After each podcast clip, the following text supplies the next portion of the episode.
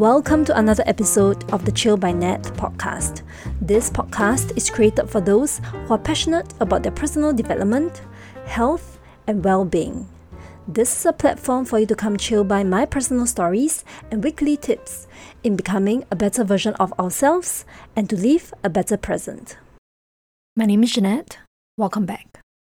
So, before I start off today's episode, I just want to share that one of my audience reached out to me and pointed out something really interesting with regards to last week's episode.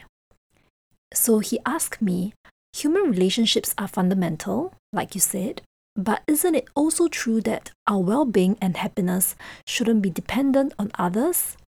So he was going along the idea of how, you know, as humans, we should still aim to be self sufficient. And in fact, I also did mention in one of my episodes about how, as individuals, it is essential to be self sufficient and not attach too much external things to our self identity. So, how does that fit in with what was shared, right? Because there seems to be some contradiction. And I totally agree.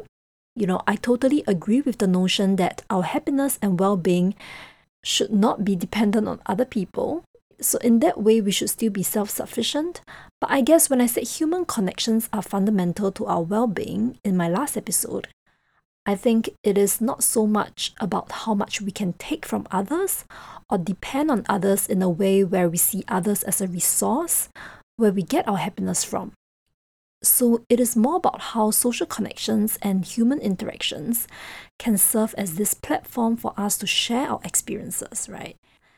And you know, in that way, we do depend on human connections, but not in a way where we see it as a resource, right? But in a way where we depend on it to get a sense of belonging. And it's this sense of belonging that is fundamental to our human existence as well as our well being.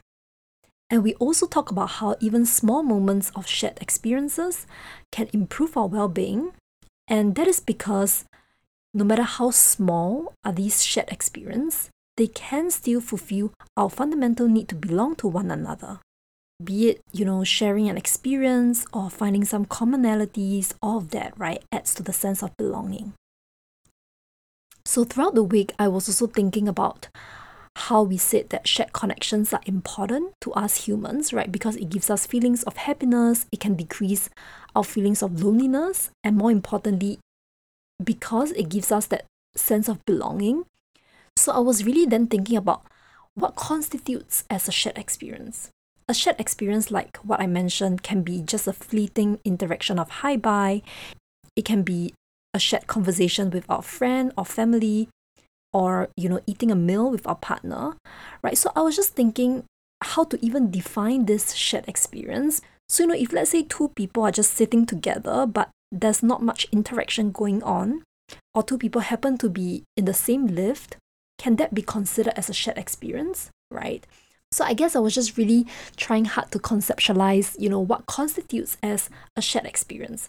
So I was really thinking, and you know, I think at the core of it, shared experience can only be considered a shared experience through the presence of another person, right? So the other party's presence has to be felt right? So, you know how sometimes someone can be present, but we don't feel their presence at all, right? So, in this case, can we really say that it is a shared experience? I'm not so sure, right? I think probably it is still a shared experience, but probably not a really strong one, right? Or I don't know if that can even be considered a shared experience. So, I think my point is even if someone is physically there with us, but if there's no presence felt, I think we can still feel really lonely or disconnected, right? And that shared experience probably wouldn't give us much of a sense of belonging and all the benefits that I discussed in the previous episode. So I think for an effective shared experience, I think it's not just about having another person being there, but I would think that the presence is the more important thing, right? So the next question here is really then you know, what is this presence that I'm talking about, right? Because this word presence may sound really abstract to some. So I think when I talk about presence, it simply means this awareness of how we are connecting with another person. So I'm not saying that, you know, cultivating presence is the only thing that we can do to improve the quality of our interactions, I think there are other ways that we can achieve that. For instance, being a better listener, better communicator, right? Allowing ourselves to be vulnerable, and all of which I think I actually discussed in episode 4, where I talk about how to be a better safe space for someone. So, my partner and I, we have been together for eight years. Um, and you know, last week happens to be our eight year anniversary. And even though we have been together for eight years, like most long term relationships, there are problems that my partner and I we struggle on a daily basis, right? So, for instance, we struggle with many problems, you know, such as forgetfulness, you know, for instance, how we can experience the same thing, but after a week later, you know, I am the only one with the memory, or he is the only one with the memory. And another thing is also we can sometimes feel disconnected from each other from time to time, right? Because sometimes one party may just feel unheard because the other party is not listening or the other party is emotionally unavailable, right? Meaning to say, when one partner has a lot of emotions to let out, but the other party is just simply not able to hear the other person out. I think each relationship has their own unique set of problems and struggles, right? Be it romantic relationships or friendships, right? And the problems that you are facing is probably specific to you and your partner or your friend, right? And definitely a lot more complex than what I can be addressing here.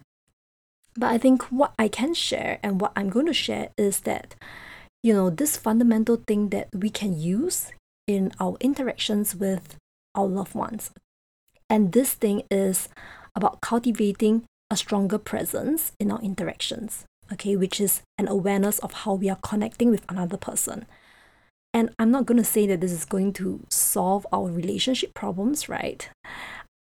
But I think it can definitely be a foundation that we can use to actually better deal with you know our individual struggles in our relationships so, today I just want to share a few things that I have been working on to improve my own presence.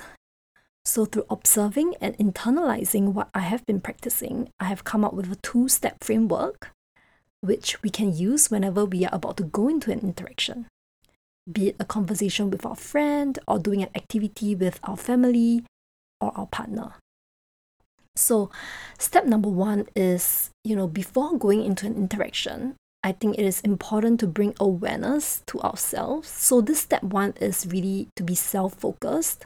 And the goal of this step is to eliminate distractions. Okay. And distractions can come from internal and external. So, before we go into an interaction, it is important to check, you know, what are the distractions within us and around us, right? Which can distract us from being 100% present. So when I talk about internal, it is really being aware of our thoughts and our emotions, right? Be aware of what are some of the distracting thoughts that are within us at a given moment and ask ourselves honestly if we are able to put those thoughts away first, right? It could be a task that we have to do tomorrow, right? It could be something that had happened earlier that is really taking your attention away, right? So we might not be able to completely eradicate or to not think about these thoughts, but it is about being aware of these thoughts. You know, you're aware of, you know, how much these thoughts are actually impacting your interaction with the other person. Okay.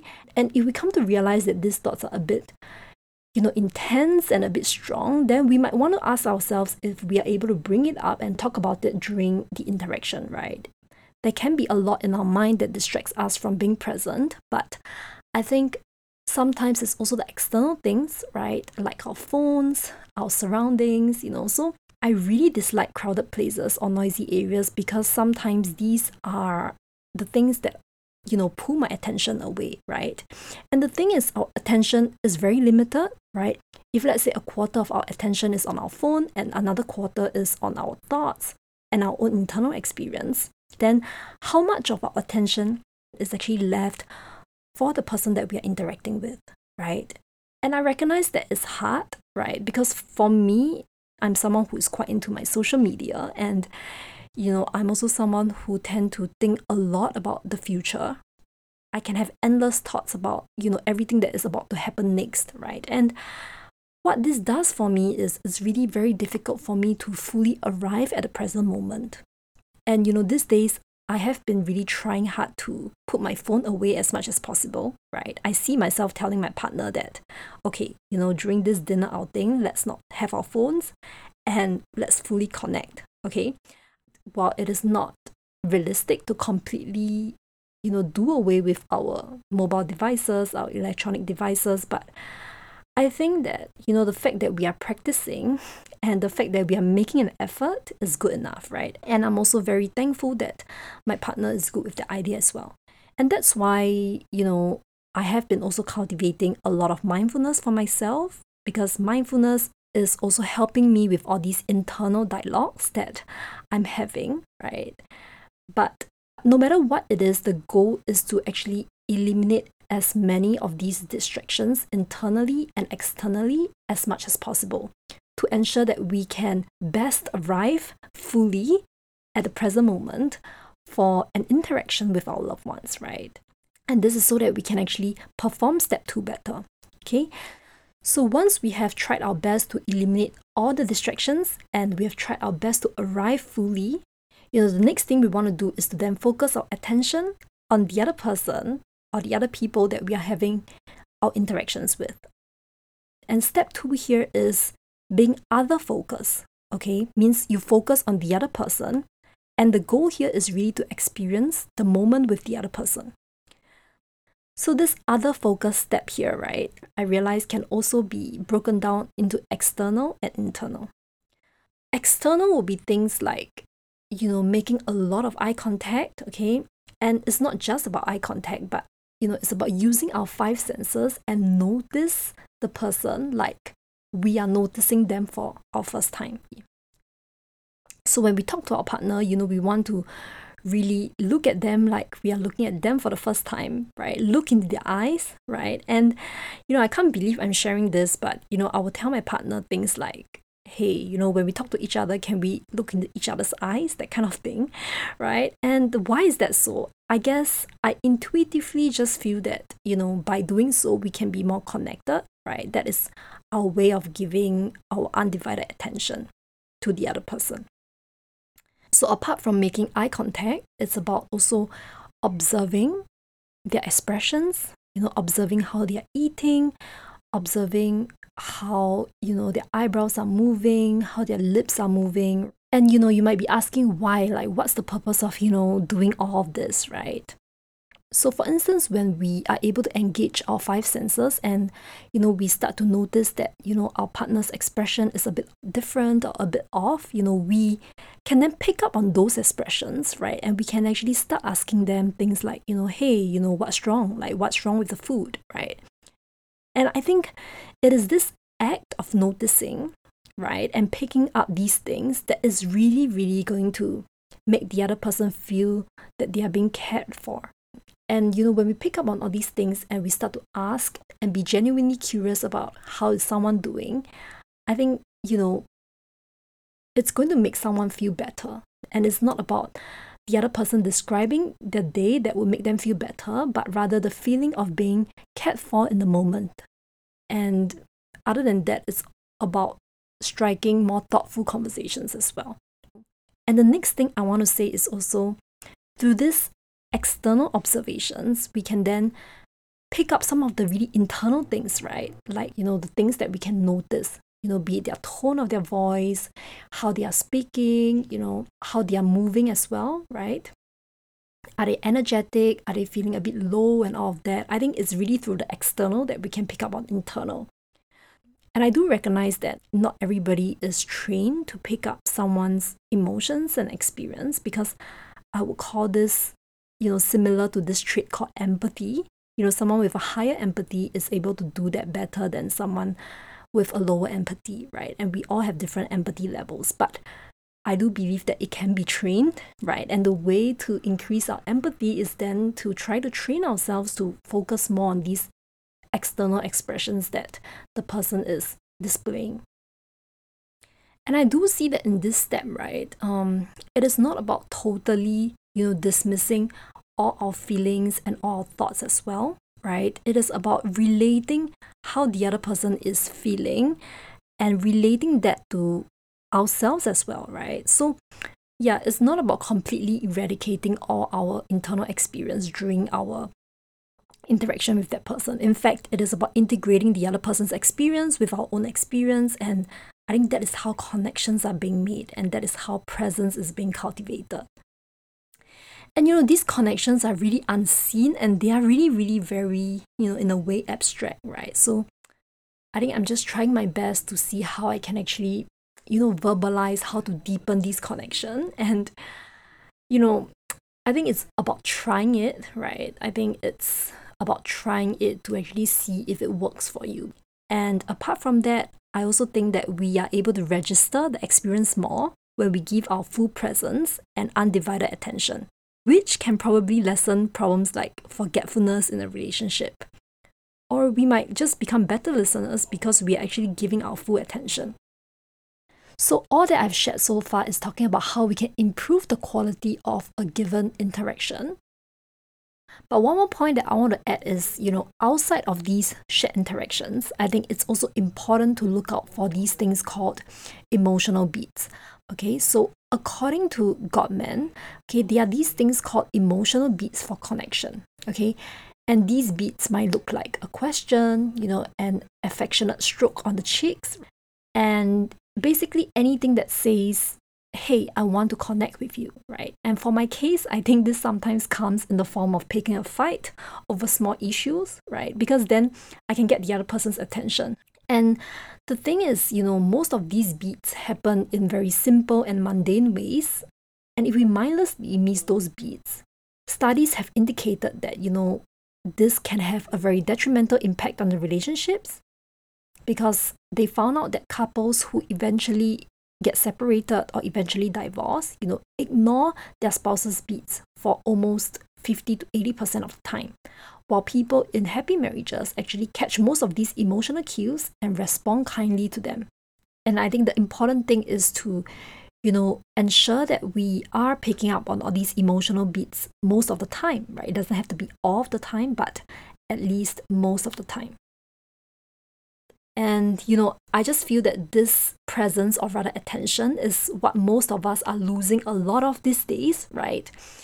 And we're just used to also doing many things at once, right? That we sometimes don't even realize that we are, in fact, losing the ability to give undivided attention and to sustain our attention. And I think this is just quite sad, right? If you think about it. But the good news is also, you know, attention can be cultivated right? And unlike empathy and affection and all of that, which is harder to cultivate, I think attention is one thing that is largely by choice that we can choose to cultivate if we want to. But at the same time, I do recognize that it requires effort as well, right? Because we are just not used to it. And I think what really helps is mindfulness practice. You know, sometimes we can go back to you know, incorporating more mindfulness practice in our day to day to help us to sustain the attention so that we are able to then better carry out the two step process. And I do recognize that, you know, throughout my eight years, my relationships do, you know, decline at some point. And I think looking back, it is always back to this attention, right? I think it's either one or two people that attention for each other at some point. And when we don't pay attention, I think this is when relationships can start to really decline, right? And you know, in a new relationship, we always have this like heightened awareness, right? We are able to give all our attention, and at the same time, we also receive all our attention, right? But in longer term relationships, what I realize is we just sometimes don't pay attention anymore to the things that we used to do. You know, we tend to think that we already know everything about a person. We already know what the person is going to say. We already know what is going to be like, right? So we tend to not want to pay attention. You know, like how we eat our rice every day, right? We don't consciously pay attention to how our rice tastes because we already know how it tastes, right? But if our rice was just probably different, you know, probably if we are having another type of rice or whatever, we will then start to slow down and we start to heighten our awareness as well, right? We will be less in an autopilot mode and we will be more mindful of what we are having right so It's the same in a relationship, right? In a long term relationship, the longer the relationship is, the more mundane it is, right? The more autopilot we become. And I think it's precisely in such instances that we really need to effortfully cultivate, you know, this mindfulness in a relationship. So I do see that, you know, in any form of interaction, you know, it doesn't even have to be a long term relationship. In any form of interaction, it is so important to actually be present. And by being present, I mean giving our undivided attention and being aware of what is going on with ourselves and the other person. And relationship always involve more than one person. So it just takes, you know, both parties to be willing to be mindful and willing to cultivate this two-step process that, you know, I mentioned in the episode. And at the end of the day, if someone is not willing to give you the attention, even if you have communicated to them or if you have continuously requested for it in one way or another, then I'm not sure how much more should you be asking for it, right? I mean, you can do your best to communicate, but at the end of the day, if it's still not given to you, and if it's not given freely by another person, then I'm not sure how much is it worth having as well, right? So I hope that through this episode, we can see that one of the most fundamental things we can improve in our existing relationships, especially the more long term ones, is that to consciously pay attention to create moments of quality connections. Because at the end of the day, I think this helps us not only to maximize our shared experiences, but I do think that it forms the foundation for longer and more lasting quality relationships. So, to end off, here's a quote by Nathaniel Branden. He says that loving consciously does not mean subjecting your relationship to endless analysis. It means something much simpler than that, and that is paying attention, noticing, and this requires presence. Thanks for chilling in. If you enjoyed this podcast, don't forget to subscribe. You can also connect with me on Instagram at chillbynat, on my website chillbynat.com to join the conversation and access our show notes. Have a great day, and we'll chill again very soon.